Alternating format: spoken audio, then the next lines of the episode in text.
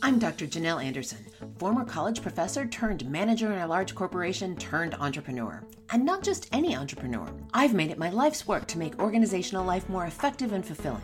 So, welcome to Working Conversations, the podcast where we digest and translate research and ideas on workplace dynamics and serve up to you the most interesting and actionable strategies to make your workplace conversations and your relationships more effective, productive, and influential. If you're looking for proven tools for your workplace toolbox, you're in the right place. Now, let's get after it.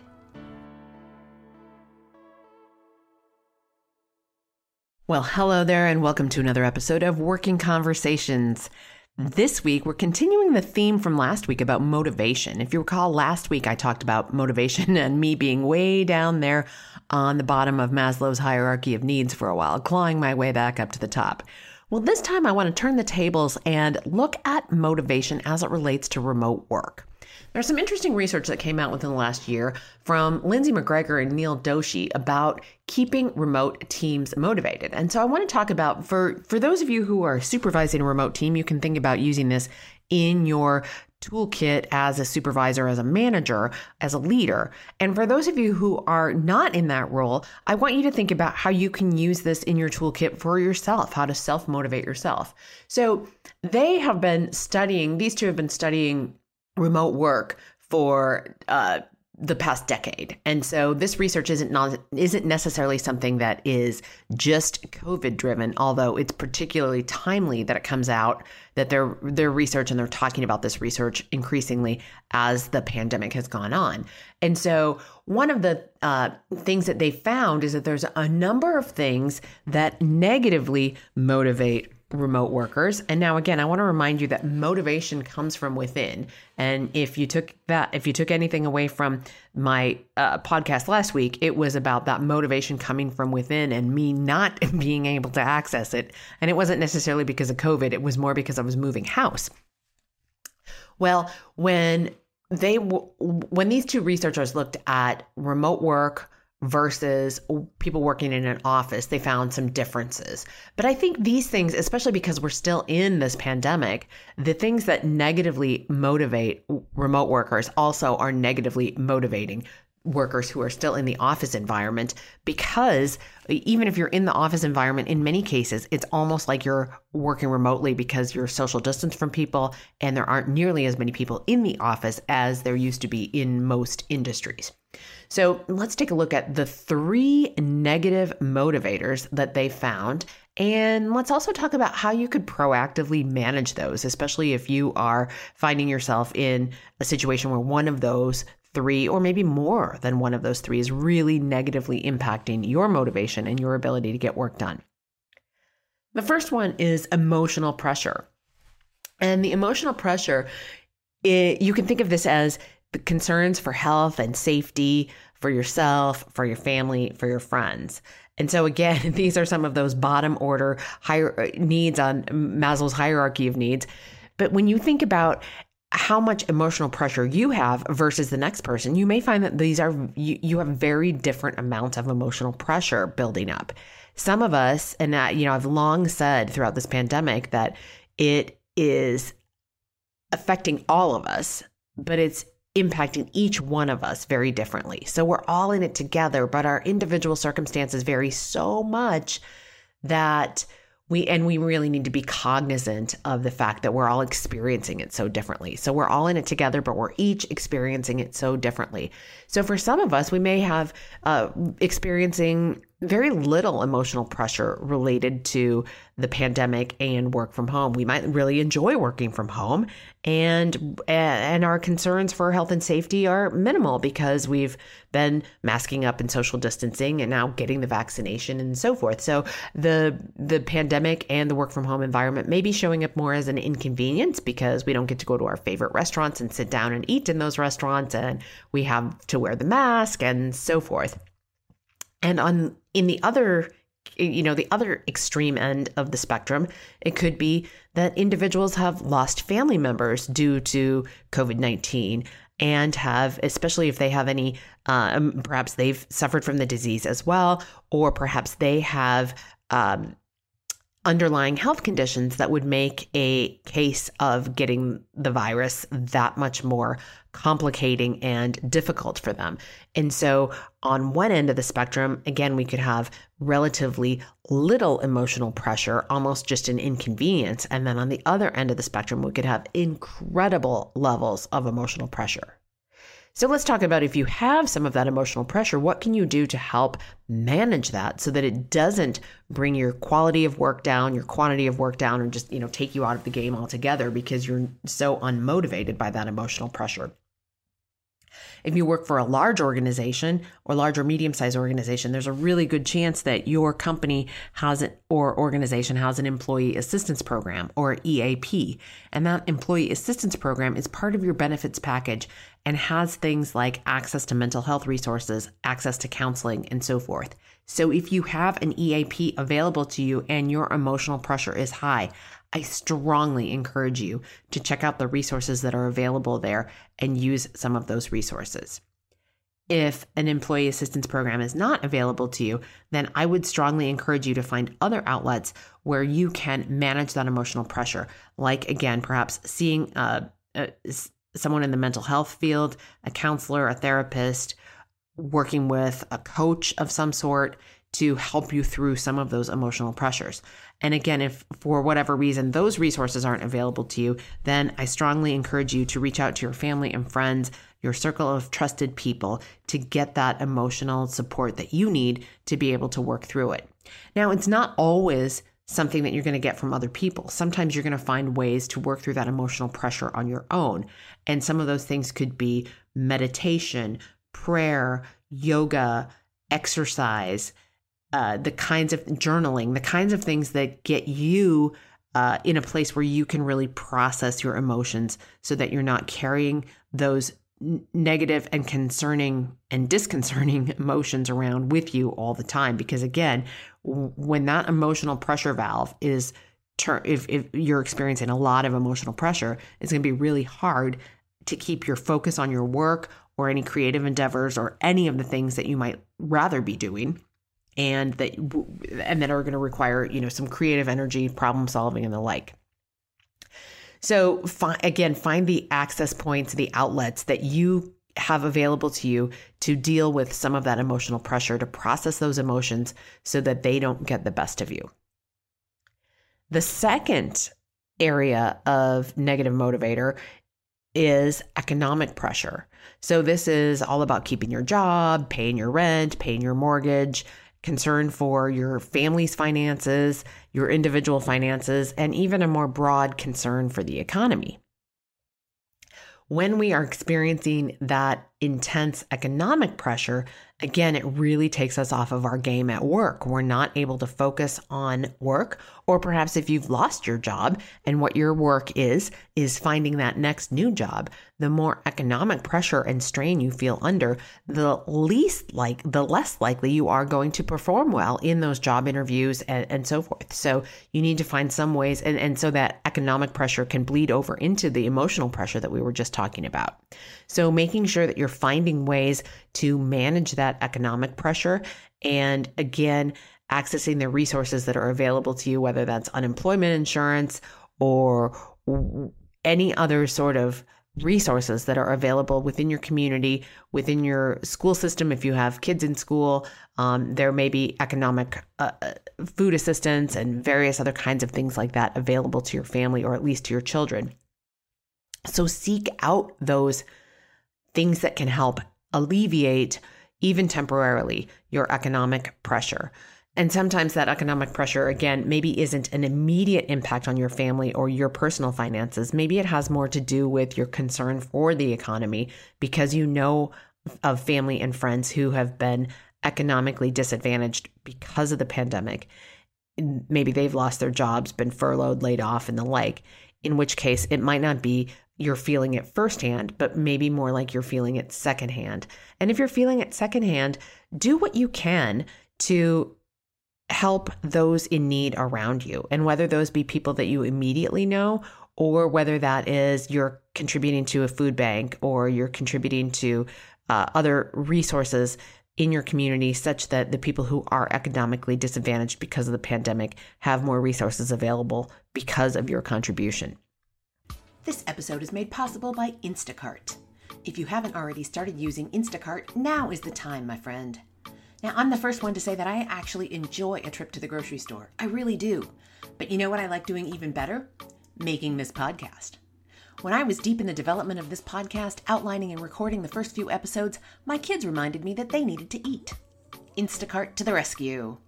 In absolutely record time, Magnolia, my Instacart shopper that day, delivered chicken nuggets, milk, avocados, fresh berries, and a host of other groceries we needed. When life gets busy, or when you just want to feel like royalty and have someone do it for you, there's Instacart. Get $10 off your first order when you sign up at workingconversations.com forward slash Instacart. Now, back to the show.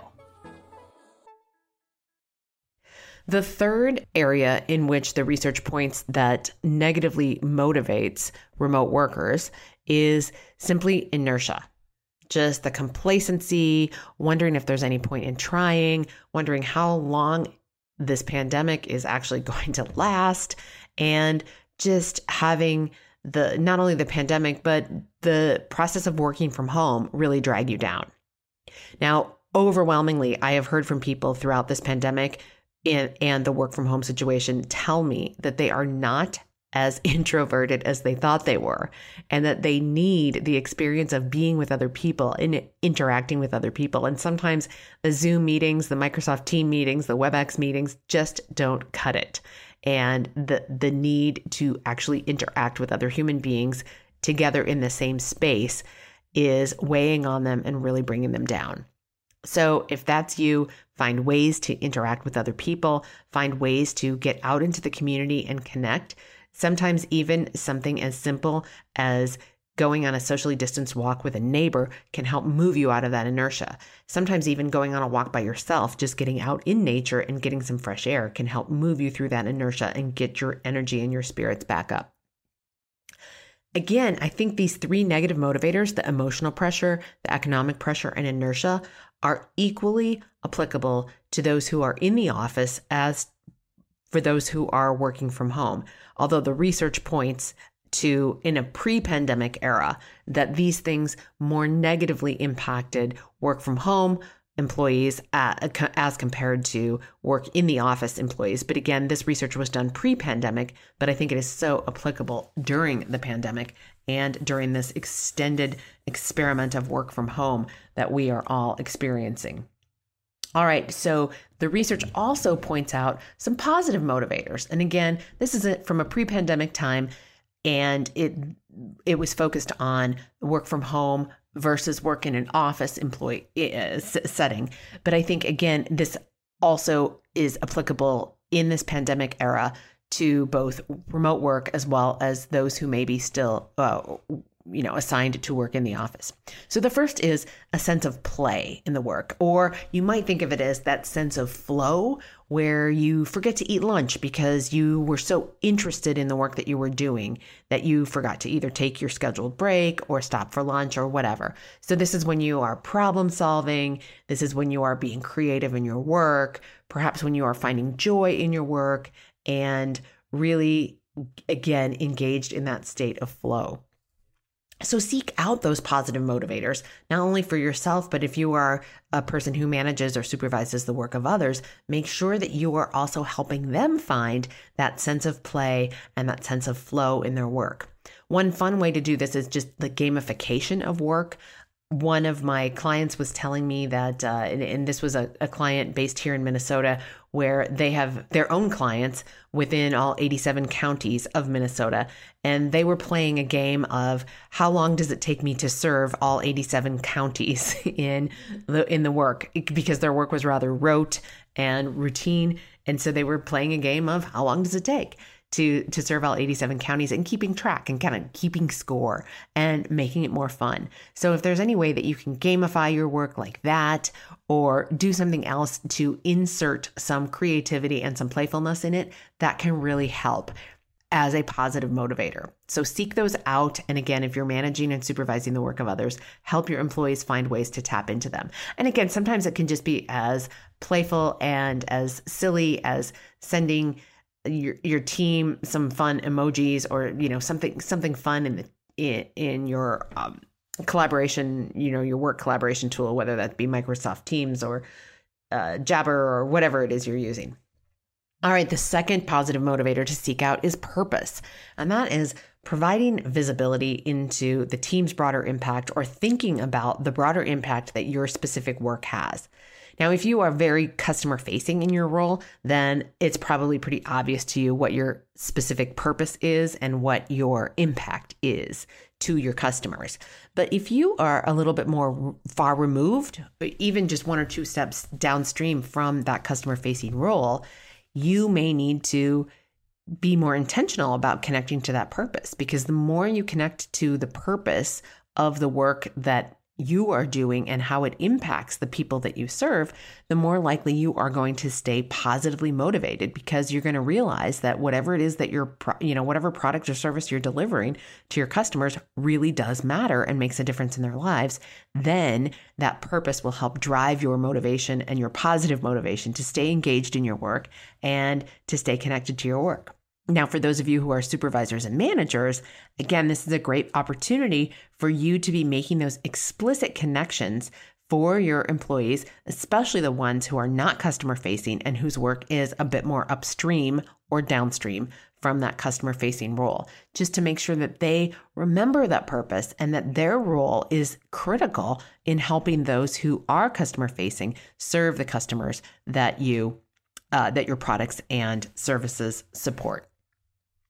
And then the third positive motivator for remote employees, and again, this is absolutely true for those who are working in an office as well in this pandemic era, is what is the, your potential? and finding ways to continue to grow and maximize your potential. So this has everything to do with, you know, finding a mentor or staying connected with a mentor for those of you who have mentors, uh, it also has to do with having stronger relationships with your manager or supervisor so that they can help you maximize your potential through coaching and their own stewardship in the organization as, you know, in being a good leader. And then also doing things like professional development, whether that's listening to a podcast like this or taking a training class that your organization maybe has uh, available to you, or just signing up for something on your own for your own personal and professional development outside of work, say an online class or something like that. Again, these have everything to do with if you work in an office or if you're working remotely, but the research that this comes from comes from pre-pandemic era where researchers were looking at the differences between people working remotely versus working in an office. And these three things seeking out play, purpose, and potential really did help maximize people's positive motivation. That is that intrinsic nature to want to bring your best to your work. And when you are bringing your best to your work, you tend to stay engaged in your work, you enjoy your work more, and it is uh, just kind of an all around better experience for you when you are positively motivated. So that's some of the research that's out there on positive and negative motivators. And again, related to remote work versus in person work in a pre pandemic era, but so, so, so very applicable to uh, work for all of us, whether we are working in an office or working remotely in this pandemic era. So I strongly encourage you to capitalize on some of those positive motivators as you step into the week ahead. And also for those of you who are experiencing extremely high pressure in the emotional pressure, the economic pressure, or that inertia, that you seek out some resources to help you proactively manage that so that it's not getting the best of you and impacting not only your quality of work, but your quality of life. So find the resources that are available to you make the resources available to you, seek them out, do whatever you need to do in order to best manage some of those negative impacts of the current world that we're in so that you can bring your very best, not only to your work, but really, really to your whole, whole life. So I encourage you again, use these ideas to really maximize the positive motivators and effectively manage those negative motivators so that you can bring your best to your work and your whole entire life. All right, I will catch you back here, same place, same time next week. Take good care. Thanks so much for listening. If you like what you're hearing on the podcast, head on over to Stitcher, Apple Podcasts, or wherever you get your podcasts and give us five stars and a quick review. It really makes a difference and it keeps us bringing you valuable content that you can put into play in your life. I'm Dr. Janel Anderson, and this is Working Conversations.